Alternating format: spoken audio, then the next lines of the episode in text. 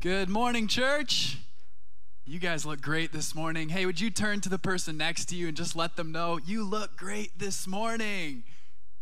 And if you're watching online, a big welcome wherever you're joined with us from. Hey, we've got some handsome gentlemen in the aisles. They have sermon sidekicks. We're starting a new series. So, for free dollars this morning, you can get one of those and take notes. Grab yourself a sermon sidekick.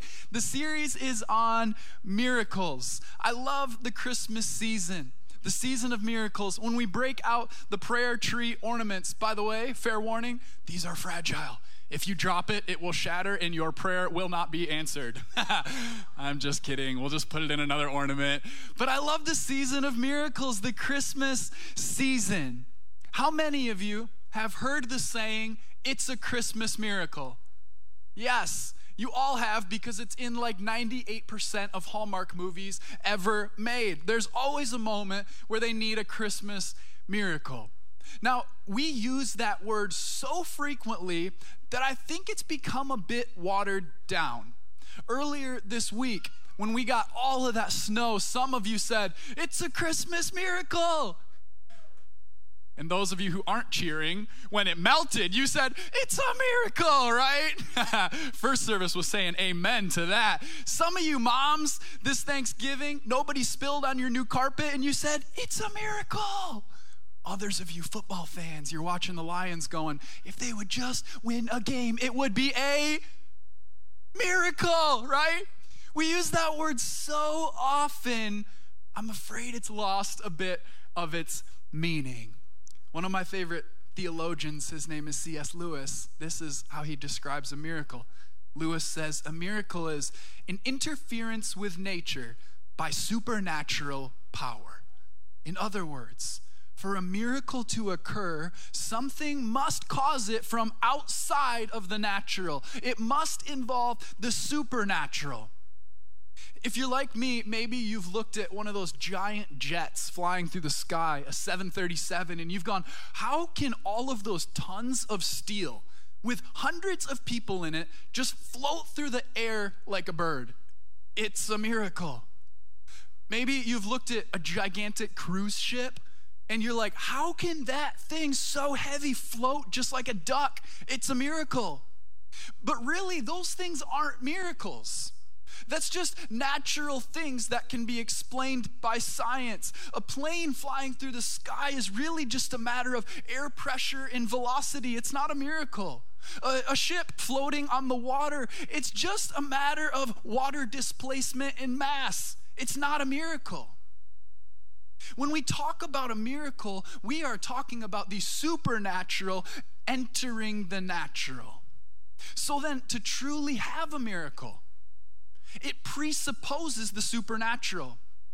To truly have a miracle, there must exist something outside of our world to cause it. Are you still tracking with me so far this morning as we begin? Us Christians, we, we believe that. We look at creation and we go, I don't know, guys.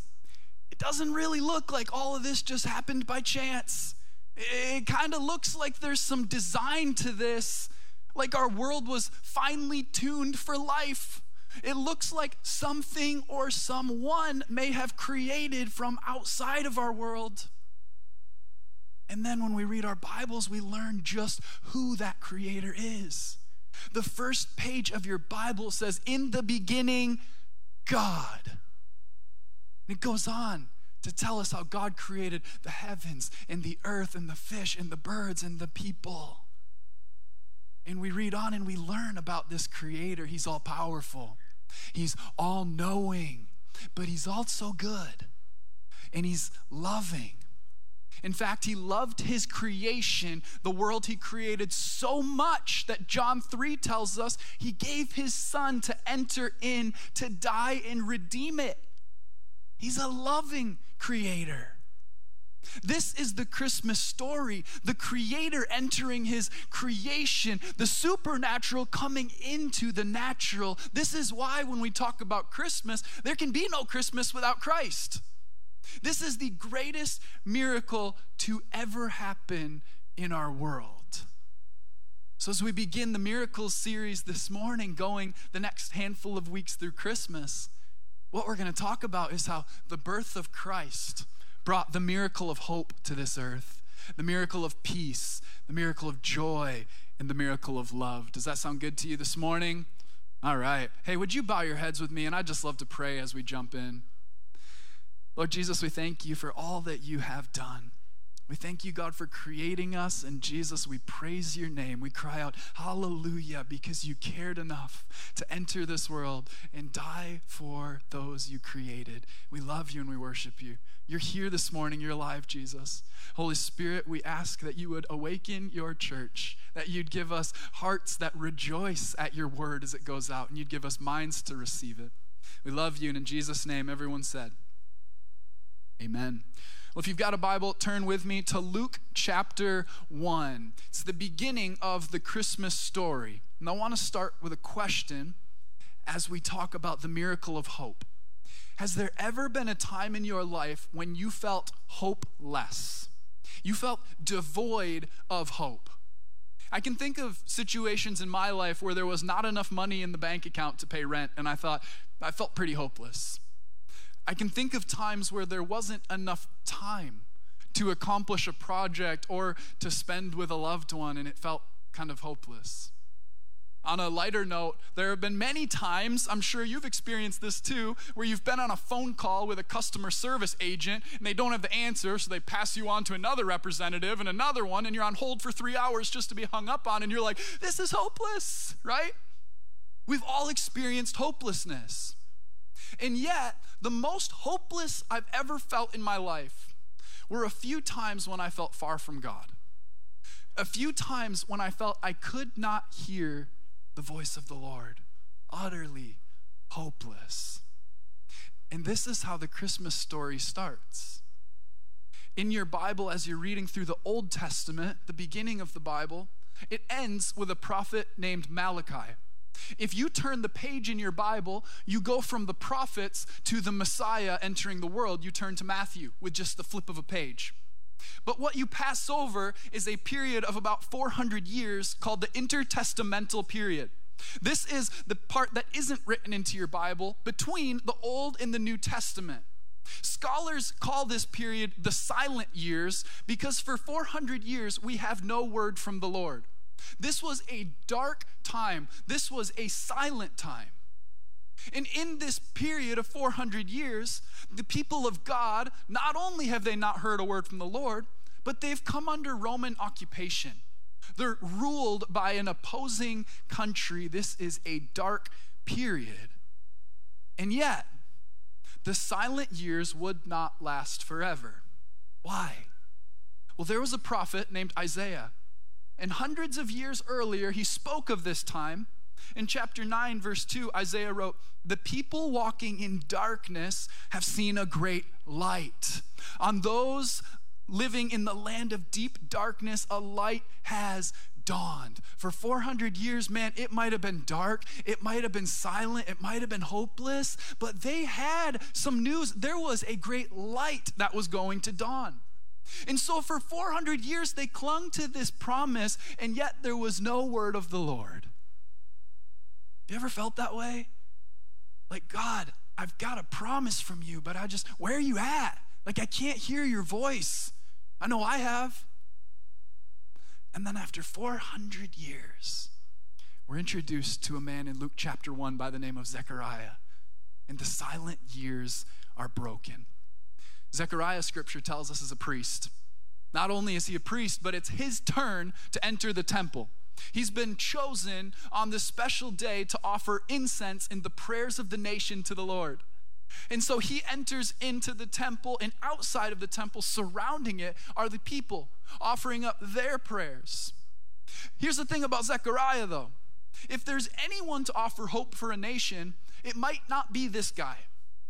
What we learn about Zechariah the priest as we read on is one, that he's very old, and two, that him and his wife are barren. They're infertile. And in those days, they would have thought that meant that you're cursed.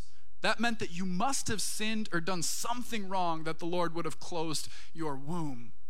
Personally, this guy seems pretty hopeless. Not only that, professionally, there's been 400 years without a word from the Lord. Who knows when you're a priest and it's your job to hear from the Lord, that makes it hard to do your job.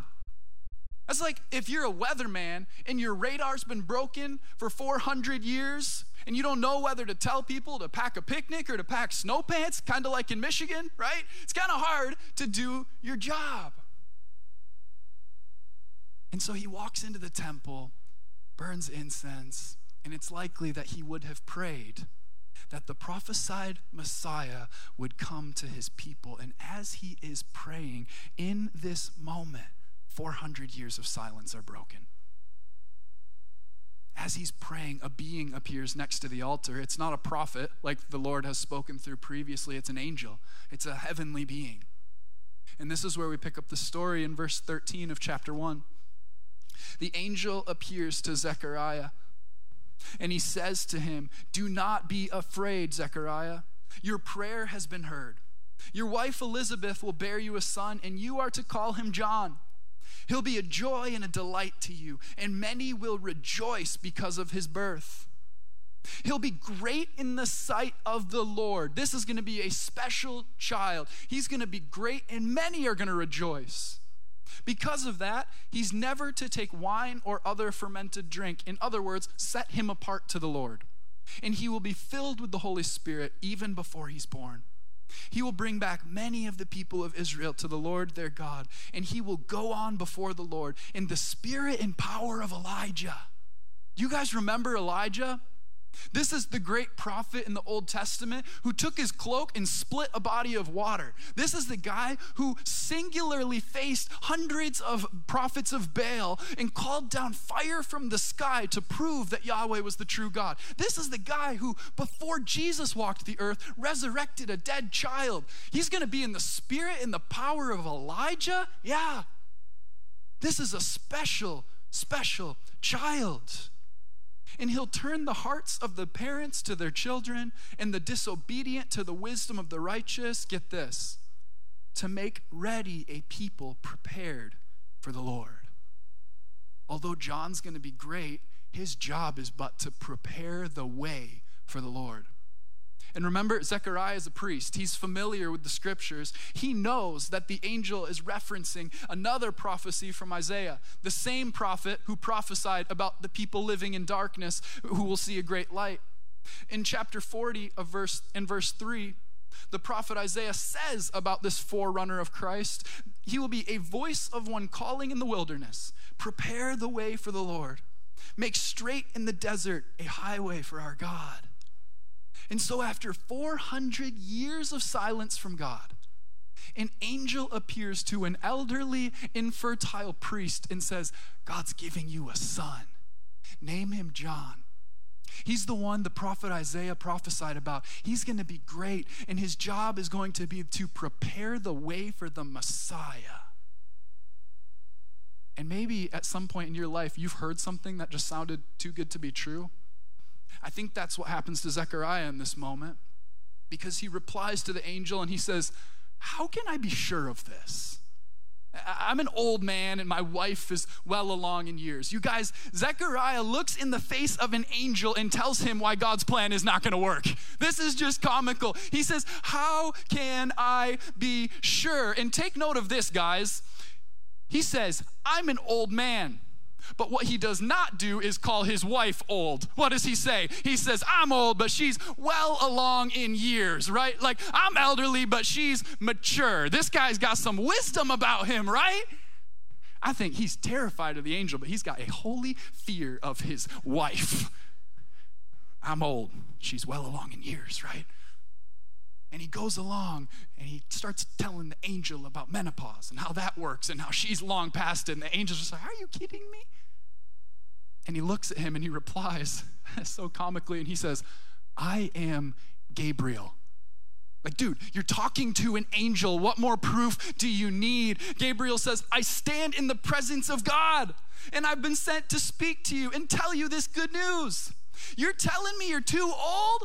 I stand in the presence of the Ancient of Days, the Alpha and the Omega, the one who existed before time began, and you're too old? You're telling me that her womb is closed and somehow that's a problem to the one who spoke breath into dust and created life? I've come from God with a message of hope. And the angel is not pleased with Zechariah's response because he says, You're going to be mute for the next nine months while you wait for this baby to come. Zechariah, he stumbles out of the temple and he starts motioning to the people. And he's trying to show, he's doing ISL, Israelite Sign Language. I don't know why I started doing like baseball signs there. He's trying to communicate, and they realize after 400 years, there has been a word from the Lord. And I empathize with Zechariah because I too often have doubts. God, how's this going to work out? God, are you sure you can use me? And I think Zechariah after years and decades of him and Elizabeth trying to have a child unsuccessfully, I just think he doesn't want to be let down. Like, man, don't tell me, don't get my hopes up if it's not to be true. We've already closed the door to this. I don't want to go through this emotional cycle again. Don't tell me this if it's not to be true. How can I be sure? Have you ever had that? You feel like God's given you a word, but you just kind of doubt, you're just not sure. I remember in 2017, um, I'd been dating my now wife for about two years, and it seemed like everyone around us was getting engaged. And it was frustrating because there was nothing more that I wanted than to just put a ring on her finger and I'd been saving up my money. My budget was about $3,000, which was a lot for a Bible college student. And two times I'd saved up my budget, and both times right after I had an emergency in my life and it wiped out my ring fund. This was the third time I'm trying to save up for the ring, and everyone else is getting engaged. I'm working two jobs, full time college student, and picking up side jobs to try and push me back to that three grand mark. One Sunday morning, 5 a.m., I'm driving my old 90s Toyota Corolla with two guys in the back, driving them back to the airport for 50 bucks to try and put me to that three grand. I've got the airport in sight. It's 5 a.m. I'm exhausted, got church afterwards. And I look to the left and I look back in front of me, and the Jeep in front of me has locked up his brakes. And I slam on the brakes and screech to a halt, but I couldn't stop fast enough, and I slammed into his rear end and it totaled my car. And I was devastated. I was so close again. And I began to doubt so many things. I began to doubt if I'd ever be able to propose, if I'd ever be able to get married. I began to doubt if God really called me, if He was really going to come through. And that's what happens, isn't it? When life gets tough, it shrinks our perspective from a heavenly supernatural just to the natural. We begin to think in those moments, how can I do this in my own strength? For me, I was thinking uh, maybe I can get a bike and ride my bike to one of my two jobs, but that won't work because I got to pick up Allison. Maybe I can get another job. No, that won't work because I don't have enough time. I have assessments. Maybe I can borrow money. No, that, that won't work. And we begin to think, how can we do this in our own strength? And that's what Zechariah does. He begins to think, nah, I'm too old. I'm way past childbearing years. So is Elizabeth. How can I be sure this is going to happen? He thinks there's no way. But what I want to tell you this morning, as we enter into the Christmas season, the season of miracles, as we come before God with our requests, is that when you are out of options, you're in the perfect place for a miracle. When there's no way in your own strength, you are in the perfect place for a miracle. Why? Because when you're out of options, do you know what else you are? You're out of God's way. Because then when He does it, all the glory will go to Him. And some of you in this room this morning, man, you're out of options and you know it. Maybe there's a recent unemployment situation and you don't know how the finances are going to work out, and it looks like there's no way. Can I tell you? You are in the perfect position for a miracle this morning. Some of you, there's a diagnosis before you, and you want to believe the word of the Lord, but you've also got the word of the doctor in the back of your mind, and there's nothing you can do. Can I remind you, friend? Can I encourage you? That when there is no way, when you're out of options, you're in the perfect position for the great physician to heal. You're in the perfect position for the one who had stripes on his back so you could be healed. Some of you, You've got a prodigal child. You've got a friend who's so far from the Lord, and you're like, I know the life they're living, opposite to the gospel. I don't even think they like Christians. I'm pretty sure they're mad at the church. There's no way. Is there even a point praying? Friend, when you are out of options, you are in the perfect position for a miracle. You are in the perfect position for the supernatural to invade your natural. Amen? And I remember that morning, little after 5 a.m., got everything sorted. I got a big police ticket, and I headed back to town.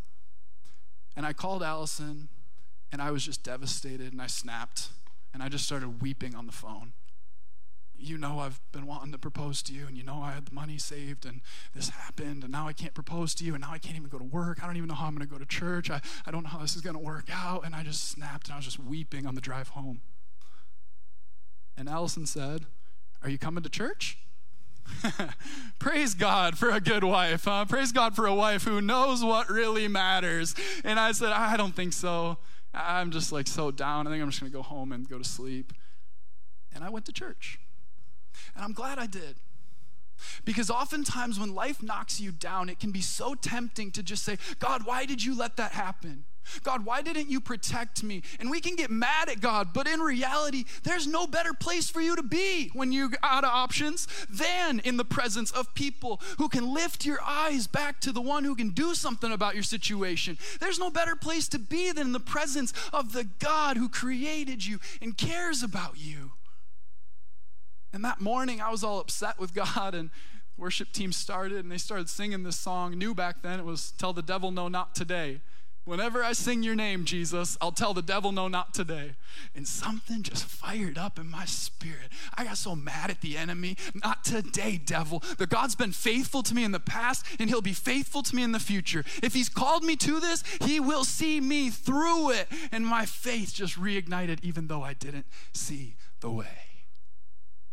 When you're out of options, you are perfectly positioned for a miracle.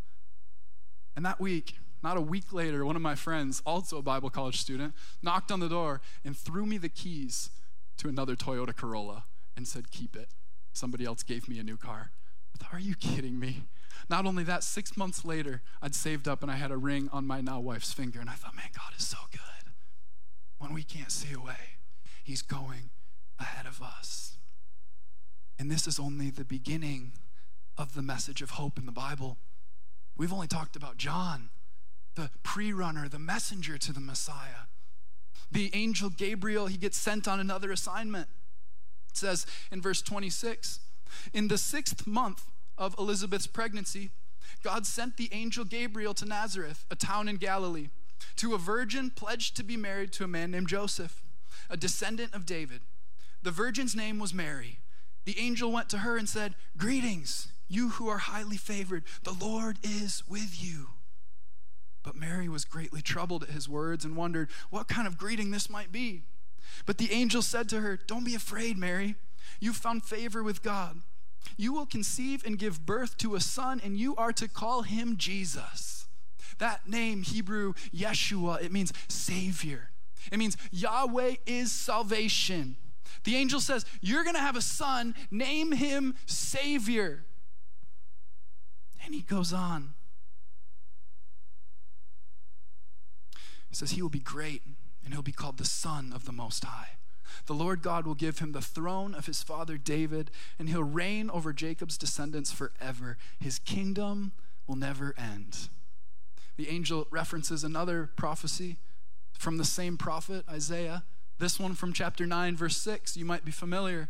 It says, For to us a child is born, to us a son is given and the government will be on his shoulders, and he'll be called Wonderful Counselor, Mighty God, Everlasting Father, Prince of Peace.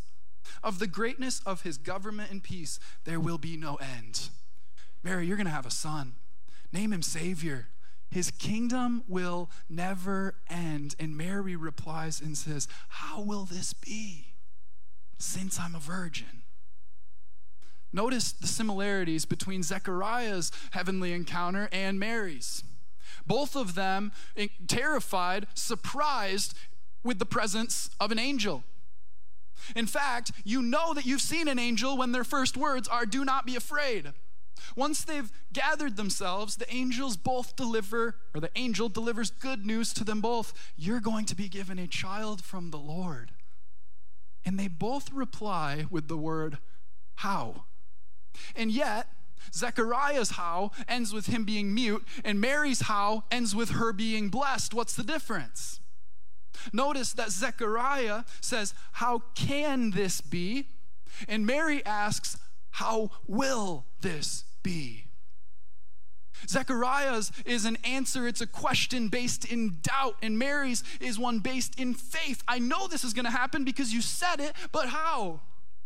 They both are faced with an impossible situation 0% chance of pregnancy from an infertile womb and 0% from a virgin womb, and yet one replies in doubt and one replies in faith.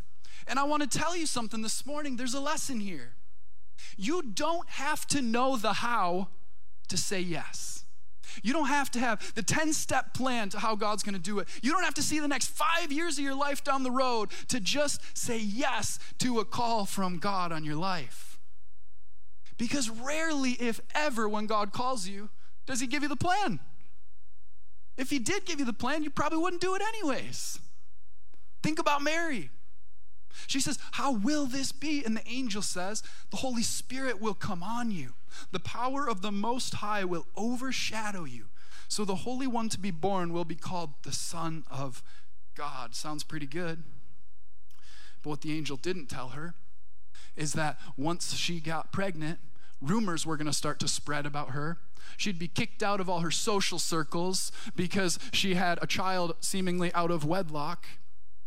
The angel did not tell her that when she was almost full term, she'd have to travel 90 miles walking or on a donkey to Bethlehem to take a census.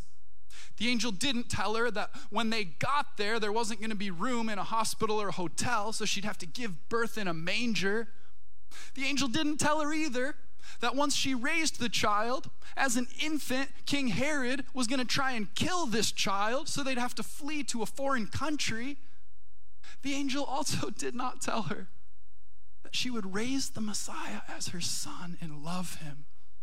And then the people he came to save would crucify him, and she would stand watching him die on a cross, heartbroken. Do you think that if God would have given her the full how, she would have said yes? I'm not sure. But with the limited information she has, this is her response I am the Lord's servant. May your word to me be fulfilled.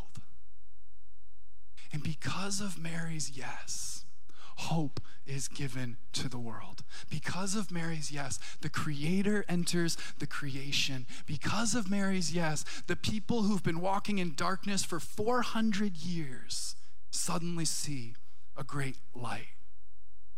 Why? Because God gave Mary the gift of a Messiah, and not knowing how it was going to work out, she said yes. And similarly, we've been given the gift of the gospel of Jesus. It still brings light to a dark world.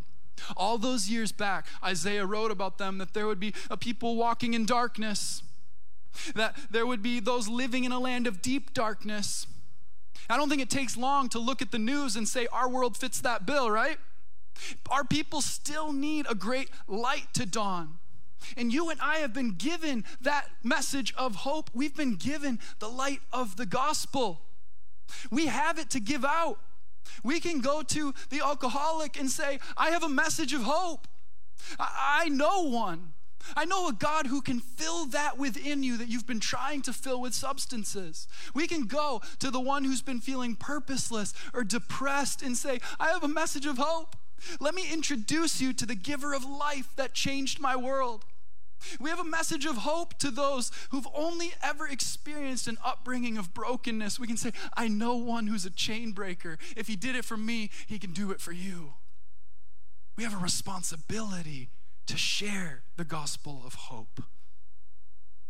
Peter, in 1 Peter 3, he says this He says, You should always be prepared to give an answer to everyone who asks you to give the reason for the hope that you have. Always be ready to tell people why you have a hope that does not make sense in this world.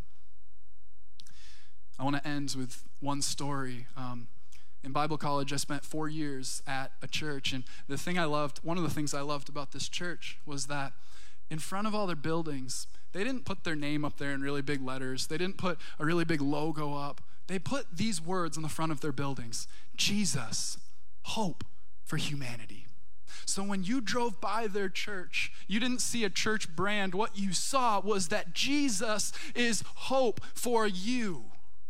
Throughout my years, I got to travel to many of those campuses, and every building has that message Jesus, hope for humanity. Sometimes on a billboard, sometimes on the side of their wall, but each one said Jesus, hope for humanity.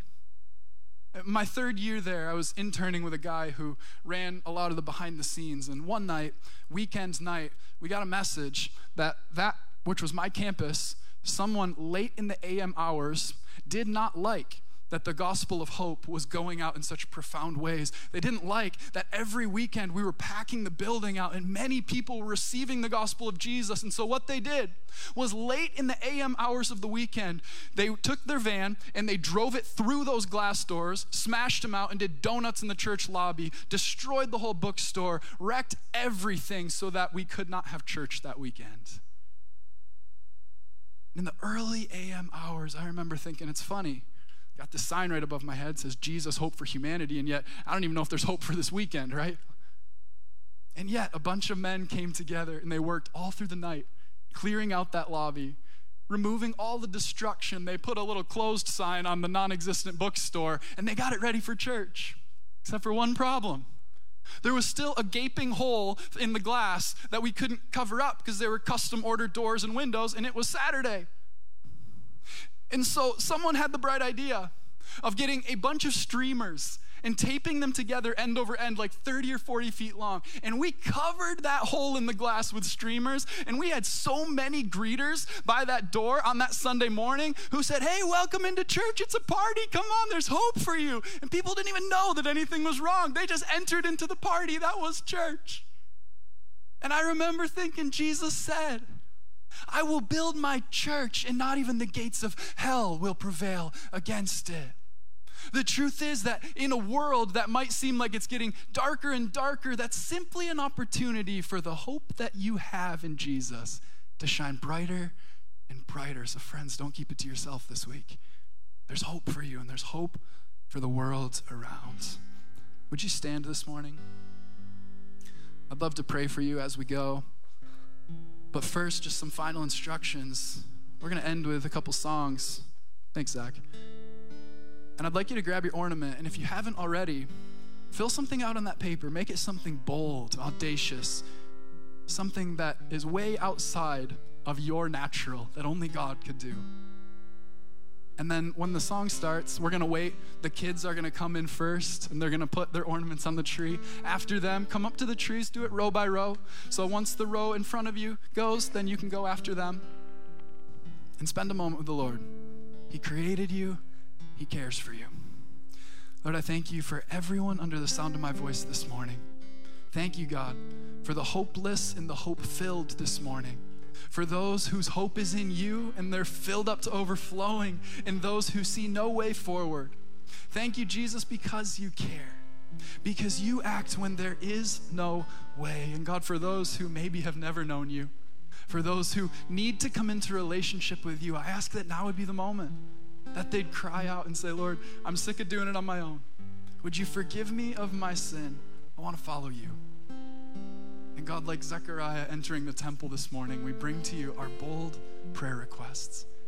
And we ask that you would hear us and that you would move. And we know we will, Lord, because you're alive and you love us. And if you believe it, in Jesus' name, would you shout out, Amen.